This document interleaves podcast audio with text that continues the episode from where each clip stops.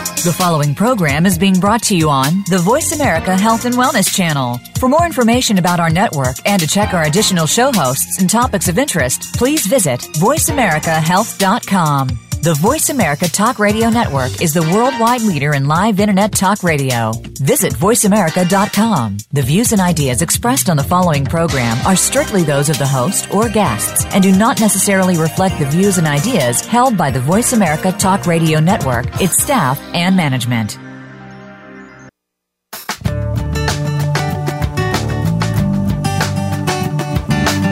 40% of people in their 40s and 50s have both an aging parent and a child under the age of 21.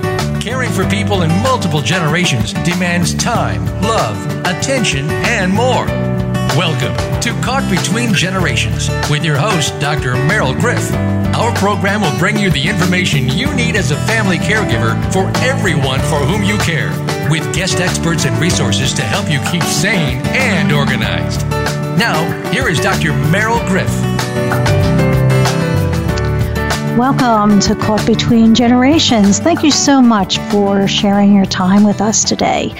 So, when the announcement of this week's show went out, I received a number of emails that said, Ah, oh, Dr. Meryl, I love the show and the topics are so right on. I mean, we've talked about family estrangement, addiction to chronic pain and pain medications, oh, verbal abuse, ADHD, autism. You know, I don't understand why we're going to be talking about play. I mean, it's just part of a child's life. We, you know, we buy them toys and they play with them. So, well, maybe we try to buy educational toys or better toys. I understand there's some concern about technology and iPads and iPhones, but I mean, come on now, Dr. Meryl. As caregivers, play is just not a critical issue. Well, I will tell you, I disagree. So if you read any of the mom blogs or any of the parent p- uh, podcasts, one of the key issues that parents are trying to deal with is the question of the value of play. David Elkind, who's a very well known psychologist, believes that we have our children on such rigid, tight schedules that we don't allow time for being creative, for lying on the grass and watching the clouds. Now, some preschools, daycares, some schools tell parents play is not important and children need to be exposed to what they, is often called hard learning, which means the ABCs, preschool readiness skills, educational academic items, and they need to be exposed at a very early age. So parents are asking, they're confused. I mean, just how important is play? Should I be looking for a preschool that is academically oriented or that have integrated play into their curriculum as an important element. They're just confused. And when you look at all the parent blogs and the magazines and the Facebook pages, I mean, they're filled with confusion and concern. And why? Because I know as parents you want to do the best that you can do for your children. And the rest of us, we want to support you in being the best parents you possibly can be. Our guests today have helped many, many people across the country understand the role of play and the importance of creative play and its correlation to academic learning and school success. Their approach is called Loose Parts, and the good news is that it uses easily attainable materials. I had uh, an art therapy teacher one time who used to call this good junk that's what you used to call it. Like the stuff lying around in your house, in your drawers that you need to clean out, and some other easily attainable things. Be- she used to call the good junk. Lisa Daly and Miriam Beloglovsky are our guests today. They are early childhood educators who are presented, as I said, throughout the country, and they are the authors of the books Loose Parts, Inspiring Play in Young Children, and Inspiring Play with Infants and Toddlers. Welcome, Lisa and Miriam, to Caught Between Generations. It's great to have you. Thank you. It's so, a pleasure to be here. Oh, thank you. So, Lisa, let's begin with you. So, how do children learn through play? Well, everything they do is based upon play. It's an active uh, form of learning that really unites their mind and their body and their spirit. Um, but when they are playing, they are using real experiences to try to organize concepts, try to figure out how the world is working and operating. Um, play enables children really to learn about learning um, through their curiosity, through invention, um, through self-discovery, by staying on task, and really in a whole host of other ways. Um, I would say that play reduces tension too. That comes. Um, children are really stressed today. They have a lot happening in their lives, and play just provides that opportunity for them. Um, really, you know, to have a playful attitude, um, to have an attitude toward inventiveness. Um, it really contributes to their um, health and their well-being, to their intellectual development, their social emotional development, their physical skills. But it just provides opportunity for them to practice all of those skills. So, what are some of the concerns that play is disappearing from the early childhood environments? I think probably the main concern is the fact that we have moved from a very um, free type of play and enjoyment to a very academic atmosphere. Our time is focusing on meeting standards. It is focusing on repetition, having the children know the ABCs and one, two, threes.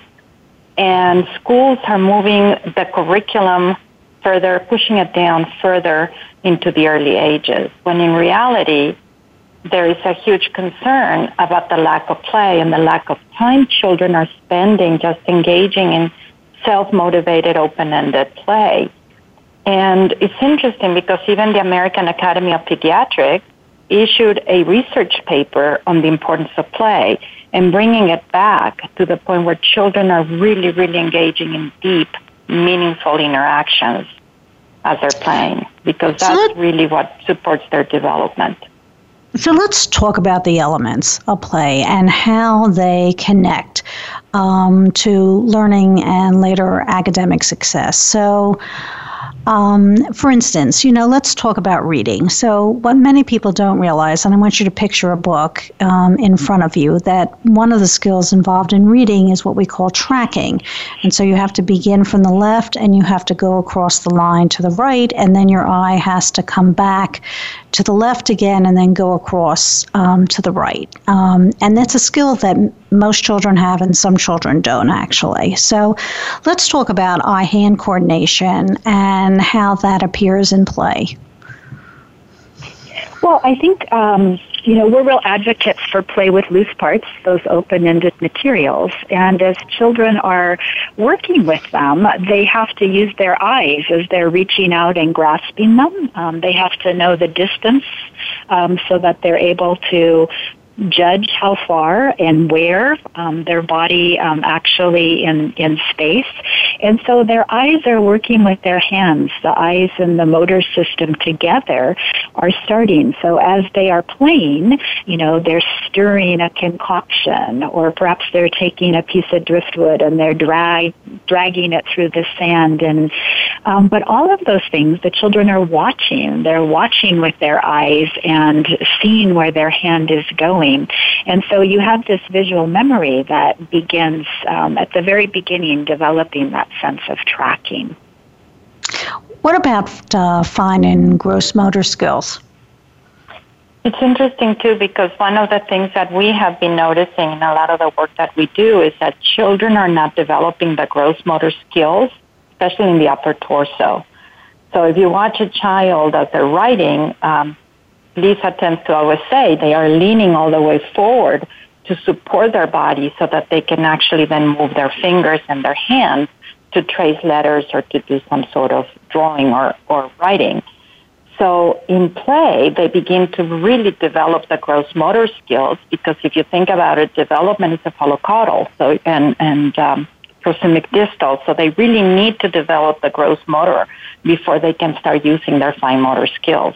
And the best way to do that is in engaging in big type of play with big loose parts where they can move them and carry them and transport them and build with them. I want to talk a little bit about um, what you refer to in your book as self regulation. Um, in my work with parents and young children, um, we often talked about school readiness skills, and that one of the things children needed to learn um, was how to control themselves and um, how to con- and how to wait and how to take turns and how to you know sit in the proverbial circle time. Talk to me a little bit about about play and self regulation. Self regulation is something that takes time for children to develop, but they need to be able to do it on their own. It has to come from within. And they do not learn how to self regulate their emotions or their behaviors um, if an adult is always doing that for them, if the adult's telling them what to do. But through play, um, it's something that's freely chosen the child is the one who is in control of it. So the child can decide how long they want to do the activity they're doing and what they're actually doing. And so it gives them that opportunity to have the power and control to start determining, I like this, I want to do it longer. You know, this is a little frustrating for me, but I'm going to persevere and I'm going to keep on doing it. But you see this intensity with play. Children will stay focused far longer, um, you know, as they're engaged. Um, when you are interested as an adult, you stay totally absorbed and um, focused in what you're doing. And the same is that with children. And so as they're working with materials, it also gives them that opportunity to release some emotion. You know, they can squeeze things really hard or they can pound them.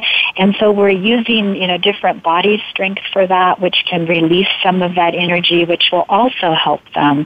But we need to be able to self-regulate because later in life, we're going to be faced with different challenges. We're going to be frustrated by something. We're going to be angered by something.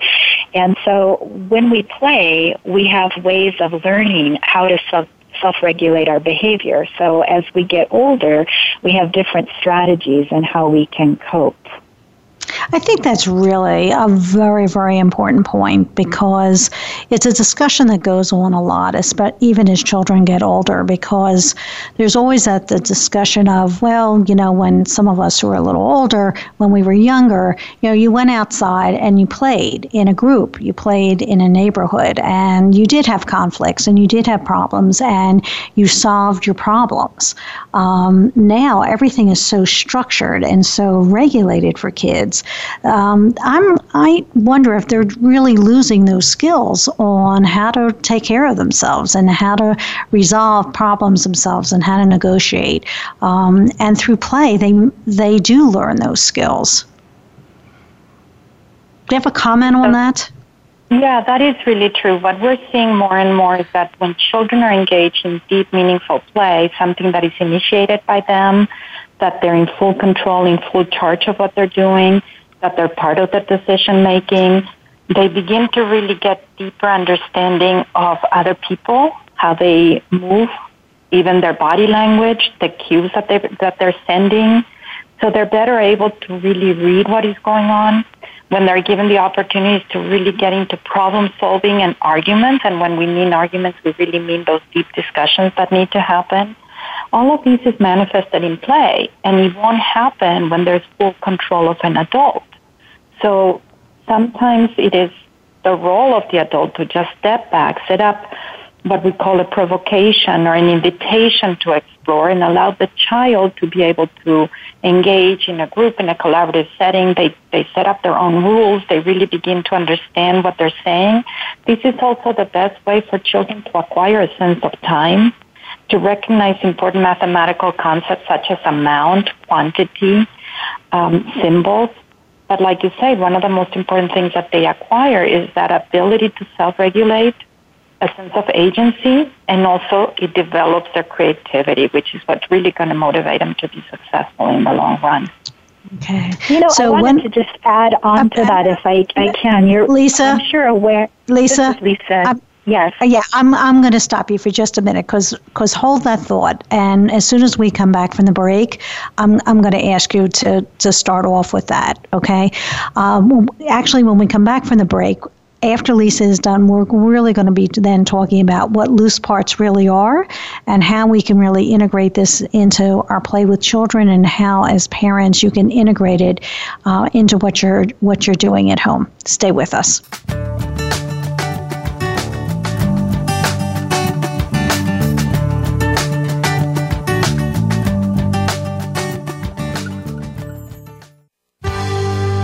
Your life, your health, your network. You're listening to Voice America Health and Wellness. At SarahCare, we provide daytime activities and health related care for seniors who need assistance and support during the day. It is 101 activities and home by dinner. While we pride ourselves on the quality of our care, the Sarah Care Way sees beyond your loved one's needs to understand them as a unique individual we care for individuals with chronic diseases, memory loss, stroke, Parkinson's disease, or those who may be feeling depressed and isolated. Our program is designed to encourage seniors to remain involved in activities of their choice, customized to meet their interests and abilities. Our outings include lunch at favorite restaurants and trips to the movies, concerts, or shopping at a cost that is less than five hours of in home care. Your family member can attend one of our centers all day and be cared for by professional nurses and activity assistants. Transportation and financial assistance is available. Call 1 800 472 5544 today to learn how Sarah Care can help or visit us on the web at sarahcare.com. That's S A R A H care.com. What causes us to be sick? We're not talking about the actual illness or the scientific cause of illnesses. We're talking about your body and health. Listen for the healing whisper of return to peace. Each week, host Dr. Marianne Chase shows you how to listen to your heart to identify poor health, stress, and disease. You'll learn how to heal energetically and spiritually, as well as physically. It's time to depend less on the drugs and more on the heart. The Healing Whisper airs live every Friday at 11 a.m. Eastern Time, 8 a.m. Pacific on Voice America Health and Wellness. Your life, your health, your network.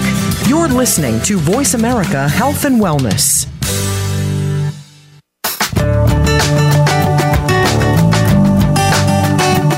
You are listening to Caught Between Generations. To reach our program today, please call 1 866 472 5792. That's 1 866 472 5792. May also send an email to Dr. Meryl at caughtbetweengenerations.com. Now, back to the show. Welcome back to Caught Between Generations. We've been having a really, really great conversation with Lisa Daly and Miriam Beloglovsky. They're the authors of Loose Parts Inspiring Play in Young Children and Inspiring Play with Infants and Toddlers. And we were talking about the correlation and the connection between play and school readiness skills and later academic success. And, and I thank them. They did a, I know it was a, a little long, but it was a great job job of, of, I think, explaining to us what the connection are between those things. Before we took the break, Lisa, I um, you were about to say something, and I'm so sorry I interrupted you. Could you continue your thought? I wanted to um, just highlight the work of Dr. Stuart Brown, um, who has done some amazing things um, in the field of play and understanding play. And we were talking about self-regulation. I just wanted to mention um, his research. Um, you know, it really started in 1966 when there was a a young architectural engineering student. Um, his name was Charles Whitman, and he climbed to the tower of the University of Texas in Austin and he started shooting people. And at that time, Dr. Brown was a young psychiatrist and he was asked um, to come in and see if he could find out what actually happened and what triggered. And so he did a study and really looked into Whitman's childhood, which then led to him looking into the lives of really off the wall um, felons. Um, and what he discovered is that they had not played as children.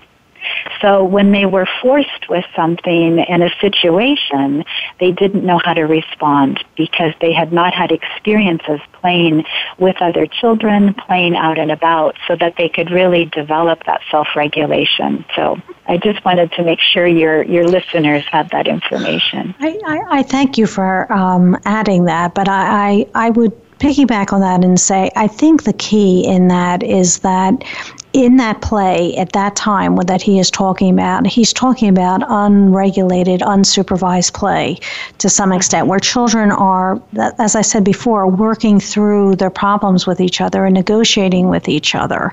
I mean, even simple what we used to call socio-dramatic play where you decide well we're going to play house today and you're going to be the mother i'll be the father you be the baby this is what's going to happen. That that is a form of negotiation. Um, and so when adults are always on top of children and we're always taking control of what they're doing including their play um, the children just don't get these skills that they need to have um, and then they do grow up with with ish, serious issues and problems. So exactly. play is important. So I want to talk to you because I loved your books, um, and I want to ask you um, how do you define loose parts? What what are loose parts? Well, loose parts. The term was actually coined by an architect, Simon Nichols, Nicholson. I'm sorry, in 1971. And loose parts are any open-ended material that children can manipulate in any way they choose or they want to use. Um, so it can be anything like a rock, what we call tree cookies or slices of a tree, branches, things that can be natural found in the environment where they can make whatever they choose to make with it from a soup or, or a potion or just building with them or creating different things. They have full control of the material so their imagination can go anywhere. So, what are the benefits, some of the benefits of loose parts? Wow, where to begin? um, Listen, you have until the next really break. Loaded question. Go, I, go for it. what I would like to say is that we um, now really see loose parts as an educational philosophy, um, just much more than loose materials to put into a play environment. Uh, we've been conducting some research with Dr. Annie White, who is at um, California, um, what is it, UC California Channel Islands. And we have been really looking at teacher dispositions and also at children's play and their development and their learning and how teachers teaching skills and practices change and how children's learning and development changes uh, when you put loose parts into the environment. And we've been finding some very exciting um, things. Uh, one of the biggest things for me is that children are much better at problem solving, at critical thinking. They have higher imaginations and higher creativity uh, something called symbolic representation just skyrocketed. You know, that's um, taking something and pretending it's something else because you have to have a you know visual memory. Um, you know, so they might take a stick and pretend that it's a car, or they might take a tile and pretend that it's a telephone. Um, and we've seen infants as young as eight months um, who are doing the symbolic representation. Um, so it really has been huge um, in seeing children. Um, oh my gosh, their play is just phenomenal, and their learning is has just been really great. Uh, do you want to address kind of what we've seen in teachers and Yes, with teachers, we've also seen a um, higher level of engagement. They're feeling a lot more creative they're able to interact with the children, and more important, they're able to observe and respond to children's interests. I think one of the big aha moments that we've had in this work is in one of the programs we've been working with. A, um, I think he was like 18 months to two year old came in and he had a lot of high level anxiety and the moment we changed the environment and really infused it with only loose parts, his anxiety went way down because there was not a demand for something that he was doing to be the right way to do it. He had the ability to manipulate it and do it in a way that felt comfortable for him. And that also supported the teacher and begin to relax and engage with that child at a deeper level. So for so, both, benefit has been fantastic. So I'm not a teacher, you know. I'm just a I'm just a parent, or I'm just a caregiver, but I'm not an educator for young children. It could be my grand, it could be my grandchildren, nieces, nephews, whatever it is. So how do I you know, use loose parts and integrate that into play in my house. How do I do that? Well, I think that I'm really delighted that you asked that question because part of our work has been working with families and helping with family engagement. And what we've discovered is that families are relieved that they do not have to go out and spend a lot of money on the the best toy or something that's electronic. Um, so it's taken a lot of pressure and stress off of them. It's also brought family members back to their own childhood. You know, this is what I did as a child and what I found so valuable. So they are things that you have in your cupboard. So in your kitchen, you know, having a drawer with pots and pans with lids that the children can can bang and use, or having empty um, Tupperware or containers that they can um, that they can have. Um, things such as scarves, which are fantastic. You know, a scarf could be worn as a, you could be a bride, or you could wrap it around and be a superhero, or lay it on the floor, and it could you could have a picnic or horses could come up and it could be your your water so those kinds of open-ended materials you might have um, around your house um, coasters that you put drinks on um, napkin rings um, if you just start opening your cabinet doors and drawers and even do a little investigating in your garage or, or around, um, you would be amazed at all of the loose parts that you have in a home. So, for all of you, um, the, the listeners who want to find all these loose parts, I recommend you go back and listen to an earlier show on getting your home and, and things organized in your house. Because I think when you do that and you follow that plan, which is a great plan, by the way, you're going to find um, that you have a lot of things you can you can use for this sitting in sitting in your house. So, I have a question. Okay, so I have these things, but but how do I integrate these learning principles into my daily life with my kids? I mean, I've got grocery shopping, I've got laundry, I've got cleaning. I mean, I'm taking care of multiple generations. I mean, it's just overwhelming. So how do I how do I do this? Because I don't have an hour um, to sit down and do a you know an effective sculpture out of loose parts with one with my children.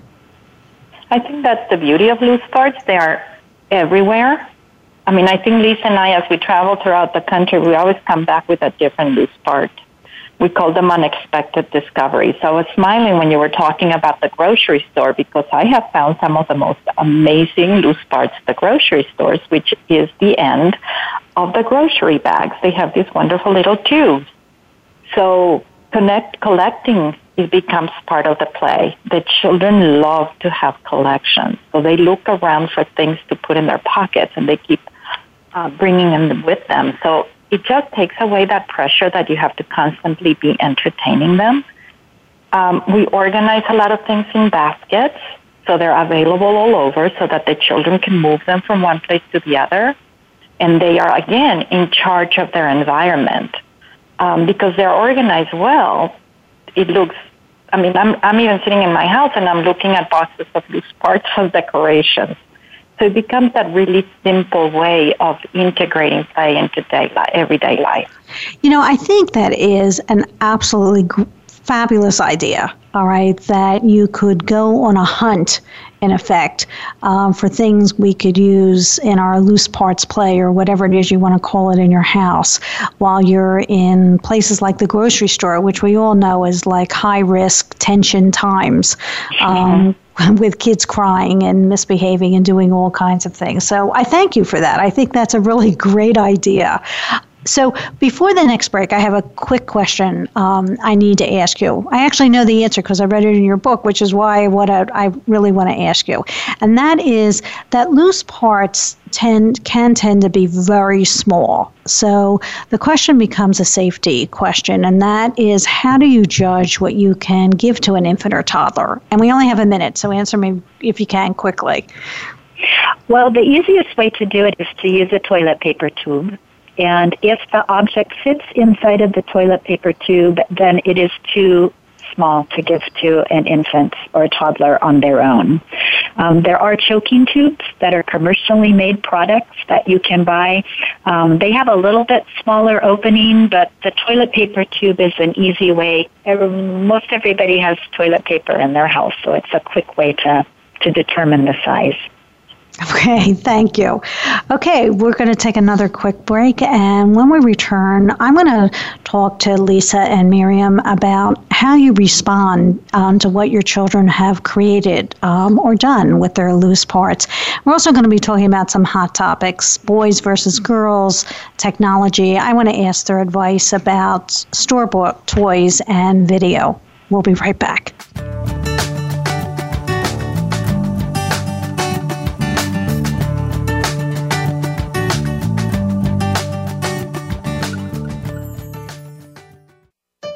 Opinions, options, answers. You're listening to Voice America Health and Wellness. Where's your dad? What's he doing? You'd know if he was at Sarah Care Daytime Senior Care and Activities. You'd know he's enjoying a full day of cooking, computers, yoga, golfing, and he's home by dinner. You'd know Sarah Care LPN and RN Nursing Care is with him to ensure he gets the right medications at the right dosages. You'd know. How's your dad? He's just fine at Sarah Care Daytime Senior Care and Activities. Call 330-451-6108 for one free day of care at Sarah Care. There is a distinct connection between your physical health and your spiritual health. You would be surprised at how closely the two go hand in hand. By taking care of your body, you take care of your spirit. And it works the other way, too.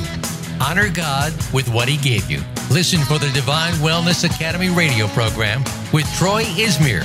Tune in live every Monday at 5 p.m. Eastern Time, 2 p.m. Pacific Time on the Voice America Health and Wellness channel. And be inspired to use your body for God's glory.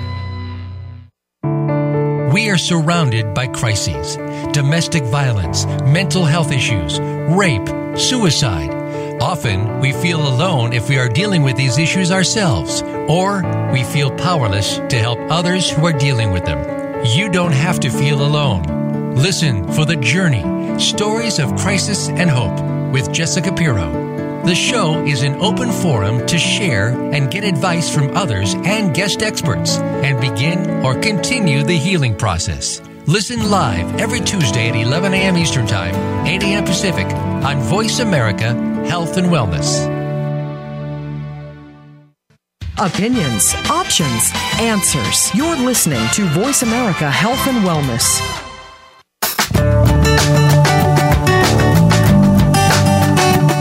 You are listening to Caught Between Generations. To reach our program today, please call 1 866 472 5792. That's 1 866 472 5792. You may also send an email to Dr. Meryl at caughtbetweengenerations.com. Now, back to the show. Welcome back to Caught Between Generations. We've been talking to Lisa Daly and Miriam Beloglovsky about their work with loose parts.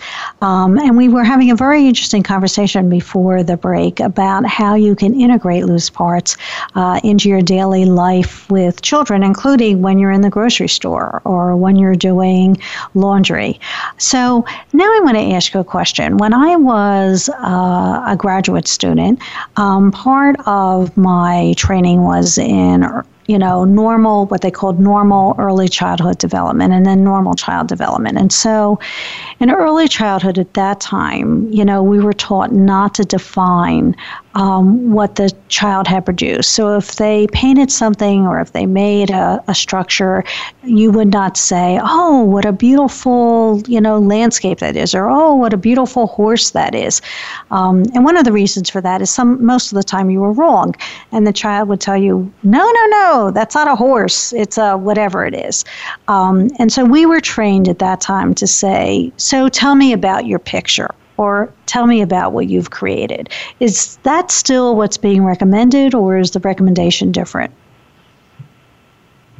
I think what we talk about now is just the idea of really observing what the child is doing, and the best form of engagement with the child is by listening, observing, and supporting them in continuing their idea and their interest. Um, the language becomes more natural, so it gets more to be about what the child is doing, but it's also getting them into more of the inquiry process. So thinking about what helped you make that? How did you get there? I wonder what would happen if you did this. I wonder what else you can use. So it's beginning to create that sense of wonder, that sense of curiosity, that sense of deep thinking and inquiry. Okay. So let's talk about boys versus girls because it's been a hot topic in the news, especially since Target uh, was forced to take down their signs that defined girls' toys and boys' toys. So, you know, do you see a difference in play styles between boys and girls? Um, absolutely. I think there are differences um, between the sexes. But what I would like to say is I think loose parts um, are gender, gender neutral. And so children can use them, male or female, any way that they desire and how they would like to. And that's one of the beauty. I think regardless of your age or your gender or your ability, um, it doesn't matter because a loose part doesn't have a specific way you have to put it together or that it has to be used. And so children have total freedom to be able to, to use it as they see and, and they desire. Um, so you know, a, a boy or a girl could take a piece of uh, material and, you know, wrap it around and have it be clothing. Um, you know, a girl could put it on a cape and as a cape and be a superhero or, you know, a boy might actually want to put it on as an apron. And so the open-endedness of loose parts really diffuses a lot of that and allows children to choose how they would like to use the materials. What about um, loose parts with children with uh, special needs? That's another one of the things that we have been learning as we're doing more of this work and the research that they are easily manipulated by children with special needs because of the way that they are um, so open-ended again. You know, we look at things that, if you look at the texture of some of the natural materials, it really allows for the grasp for a child that has a special need. Um, if you look at, I don't know, I'm thinking uh, different rocks or different stones or even some form of sticks, it allows them to hold them, it allows them to bang them, it allows them to manipulate them and control them. So it's really, really encompassing. And what has been really wonderful is when we're setting environments with loose parts, we hear a lot of people saying, wow, this is so inclusive. So, do you find, though, that the loose parts may be too fluid and too open ended um, for certain types of children? Perhaps a child with ADHD or a child who's autistic? I personally do not feel that. Um, I have seen children with ADHD, um, and again, that's a label on a child, but when children have opportunities to use their, their big muscles, and there are ramps and gutters and planks for them, and they're able to carry them and move them, and it takes a lot of body strength and a lot of energy for them to do that, and then they can watch water rushing down a, a gutter, or they can see a ball come down a, a plank. Um, you know, so um, for children, um, you know, who might be on the autism spectrum, you know, having the ability to um, you know, insert something over and over again, or to do a circulating or rotating um, schema um, with a loose part, you know, with a wheel that they can make go round and round. So it really affords opportunity for children to do what they need and uh, what they desire. And children are incredibly capable and competent of, of knowing what they need. And I believe that loose parts helps them with that. So I just received an email actually um, from Paula who said, um, I'm a little confused because I think loose parts sounds wonderful and, and I think it would be great for use with my children, but is it exclusive? I mean, um, for example, you know, what about, you know, like the Einstein videos for, for infants or young children? I mean, what's your feeling about those? Um, I I think I don't see the comparison between loose parts and the videos. I it, think it, loose parts more open ended. Right. Let me let me just stop you. It's I don't. I think her question is is it's not an issue of making a comparison. It's I think for her it's an issue of saying, I, I understand loose. I think I understand loose parts, and I certainly understand based on what I'm reading, that she certainly understands the value of it. But she's saying, you know, in addition, it's not instead of, it's in addition to loose parts. I mean, what is your feeling about things like the Einstein videos, for instance, for for babies? Okay, I I do not. I'm not a proponent of setting a child or especially a, a young infant in front of a television or in front of a computer or an iPad. I think before infants can make really big connections to technology, they need to first play with tools. And they're wonderful tools that are loose parts because then they begin to make sense of things. Um, I worked in a very early in my career with a developmental optometrist, and what he was noticing is that the use of the videos and the television and the iPads, what was happening is children were losing their ability to track. And that was very concerning. We also conducted research and we came up with 75% of the five kindergartens.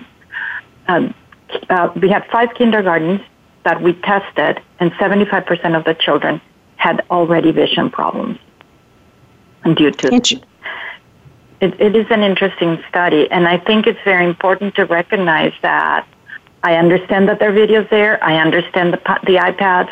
However, we need to get back to that really wholesome way of being with children where they can use their whole entire body and not just sit in front of a television. Mm-hmm. So the next- I just want to add that children learn through their whole senses, and the way they learn is by actively touching and manipulating something and putting it in their mouth. And so, you know, they need to physically touch it and move it and hold it and grasp it and play with it. But before it can become part of their brain and what they know, they have to have experience with the real thing. And a screen does not give them experience with the real item.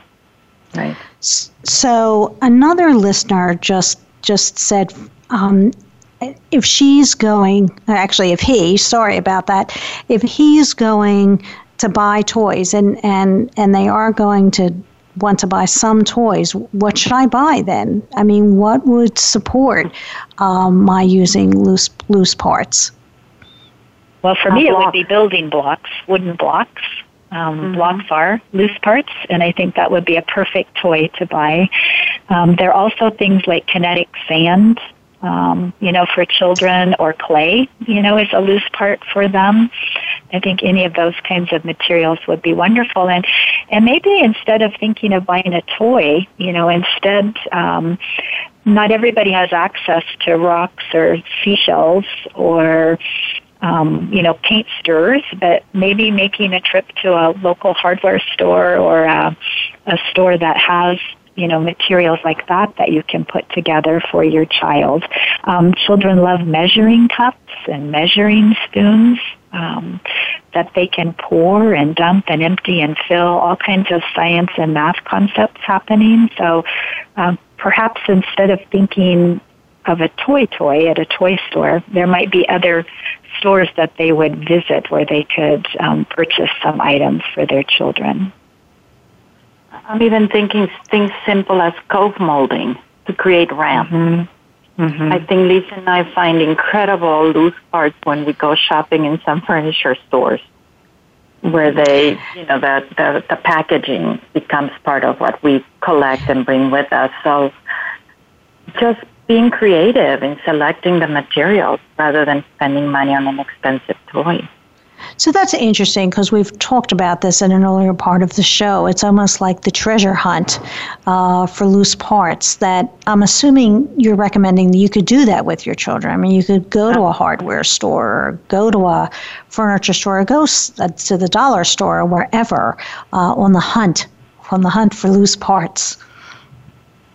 Absolutely, or take a walk together, you know, around your neighborhood. Or um, fall is starting to happen. Leaves are starting to fall. Loose parts are, or leaves are great loose parts. Um, Uh, for older children, certainly things like acorns or um, sycamore um, balls or pine cones, um, you know, all of those kinds of things. You could go out on a nature hunt with your child and collect things. And don't forget the cardboard box. That's probably one of the very best loose parts around. That's true. You know, I, I heard someone say once, uh, it was actually a comedian who talked about how they spent you know, all of this money, um, lots and lots of money, thousands, when he first became successful, buying great, wonderful toys for their children. They were so happy that they could finally afford to do this. And the kids spent a lot of the days just playing with the boxes. Um, and, and, they were so frustrated because they spent most of the time playing with the boxes and not with the not with these, you know, fantastic, supposedly, you know, expensive toys they had bought them. So mm-hmm. You're right. Okay, we're going to uh, go for a quick break, and when we return, we're going to uh, talk about a little bit about creativity and um, communication, and then we're going to find out how we can continue, you can continue to talk with Lisa and Miriam. We'll be right back.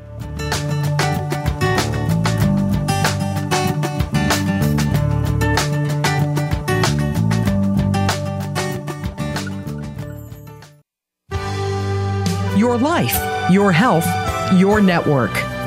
You're listening to Voice America Health and Wellness.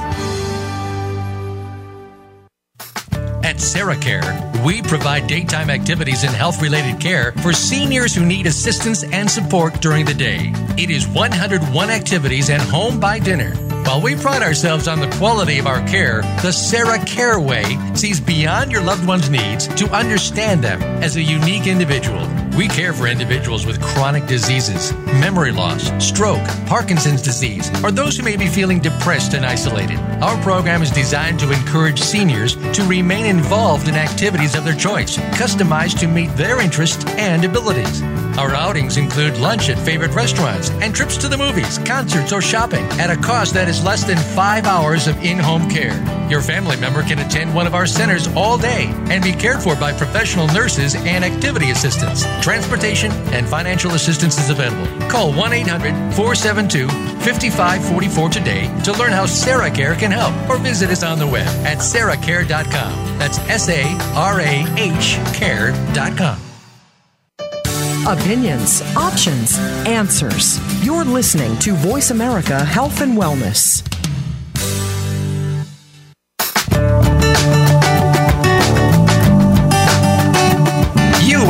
To Caught Between Generations. To reach our program today, please call 1 866 472 5792. That's 1 866 472 5792 you may also send an email to Dr. Meryl at caughtbetweengenerations.com. Now, back to the show. Welcome back to Caught Between Generations, where we've been talking about loose parts. Um, so, how do loose parts um, help children develop creativity? Well, if you think about the idea of creativity, which is really beginning to develop new ideas and innovation and using your imagination to do that, so because of loose parts being so open-ended, it allows the child to come up with their own idea and representing it in different ways. We use a lot of loose parts in art. In many of the places now, we, we created spaces where it's just loose parts to give children the opportunity of be creative and come up with their own concepts in their work. Um, it can be seen also in construction when children get into deep, deep building of wonderful structures. They're being creative. They're coming up with their own concepts. So loose parts are really promoting creativity in many different ways. They begin to sort of emerge their hidden patterns, their hidden hidden thinking. They begin to make uh, do what we call meaning make, uh, meaning making or making sense of things, and all of that is innovation uh, it's tinkering. It's the idea of I can do this and be in charge and create something wonderful. You, you know, as a um, as a child, I was terrible at art. I mean, really terrible. Um, and so I was one of those students where we had to draw, you know, a particular thing, a castle, uh, whatever it was, and you know, the art teacher would always come around and say, ah, "That's the response I would get." Ah, Well, okay, good try, Meryl. You know, it was very, very um, disconcerting, and it was upsetting to me as a uh-huh. as a child. So I can see how loose parts would allow you to really just immerse yourself in the process and be really, really creative. Because in the end, you don't have to create a product that is, you know, someone else's image. Uh, Lisa, do you want to talk a little bit about revisiting? Oh, that's a great yes. Um, when you are um, perhaps a child's learning how to build a tower in the block area or with blocks at home, and they continually are have opportunities to, to build it over and over and over again until they master the stability and the solid foundation. Or if they're having a challenge with, um, I don't know, maybe there's a new baby who's come into the family, and so they're role playing that and and trying to make sense of what's happening and and where do they fit now in the position in the family so we have opportunities for children to come back and revisit in a lot of ways, but art seems to be one way we don't do that. Um, in classrooms, you come in and today we're all going to be finger painting, and then you come in the next day and now we're all doing this mosaic together, and then you come in another day. And so as adults, we typically change what the medium is for children. So when you have loose parts and they're readily available, children can come in and they can work on, you know, doing patterning or color mixing. Um, but it gives them a chance to revisit um, there was a little girl who was making circles everywhere and everything. And so on a light table there was sand and she was making circles in the sand. And she was drawing circles with a paintbrush and water outside on concrete. And she was um, taking crayons and drawing circles. And just gave her this opportunity to really revisit. And it ended up that that was the beginning of a face for her um, and it was her family. But the teachers, you know, had multiple ways for her to to practice. So children need a chance to revisit. Well, thank you so much uh, for being with us today. This has been not only did I think we learned a lot, but it's been very, very interesting, and you gave us great ways of integrating this uh, into our homes. Thank you so much. How do we continue to learn from you and grow from your wisdom? Um, we have a website called reflective-perspective.com, and we sometimes put um, write blogs in there. We are presenting pretty much all over. We're doing presentations with the libraries now. Uh, the next one will be at the Poconos in Philadelphia. Uh, well, not in Philadelphia. We're flying into Philadelphia. Um, we're doing the National Association for the Education of young children in the nationals, and they can always find us through Redleaf Press. Mm-hmm. That's great. And and on our website, Reflective Perspectives, um, reflective-perspectives.com, we have our favorite baker's dozen of loose parts right now. So uh-huh. your listeners could check in and see what we find to be our favorite 13 loose parts. Okay, and they're also great. the Loose Parts Facebook page. Thank you so much. Uh, we really appreciate your being with us today. It's Lisa Daly and Miriam Beloglovsky, authors of Loose Parts Inspiring Play in Young Children and in Infants and Toddlers. Thank you so much, Lisa and Miriam. Thank, Thank you, you for having us. Thank you. So, um, my takeaway tomorrow on Facebook Live is going to deal with with play, uh, we're going to talk about two issues. We're going to talk about time. How much time do you really need to devote to play? Um, and I know that you get very, very frustrated at times because you think in order to really have quality time with your children, that means you need to have an hour or a half hour. And I'm going to talk to you tomorrow on Facebook Live about how all you really need is about 10 to 15 minutes to really, really have some quality time with your children during the week, especially when you're working and things are so hectic. And I'm also going to talk to you about how you can use play with your children to help you, both of you actually, your child or your children and yourself, get through those difficult transitional times. So we're talking about the times when you come home from work and you come into the house and everybody's stressed and exhausted and maybe you have to get dinner together or do laundry, whatever you have to do, and the kids are stressed out from the day, how can we use play 10 or 15 minutes? That's it to make those times so much easier for us. And then how we can use that 10 to 15 minutes worth of play to make bedtime even easier. So you're you're not standing and screaming for 10 or 15 minutes. Go to bed.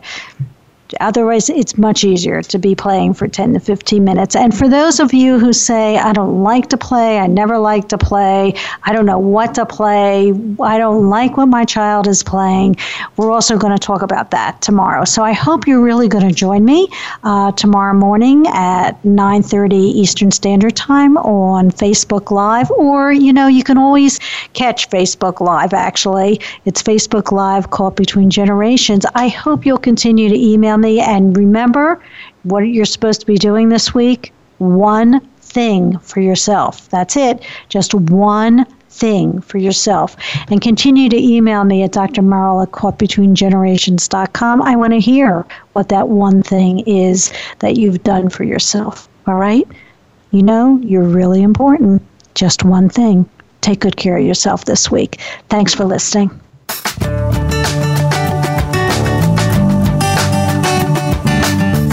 For tuning in to Caught Between Generations with Dr. Mel Griff.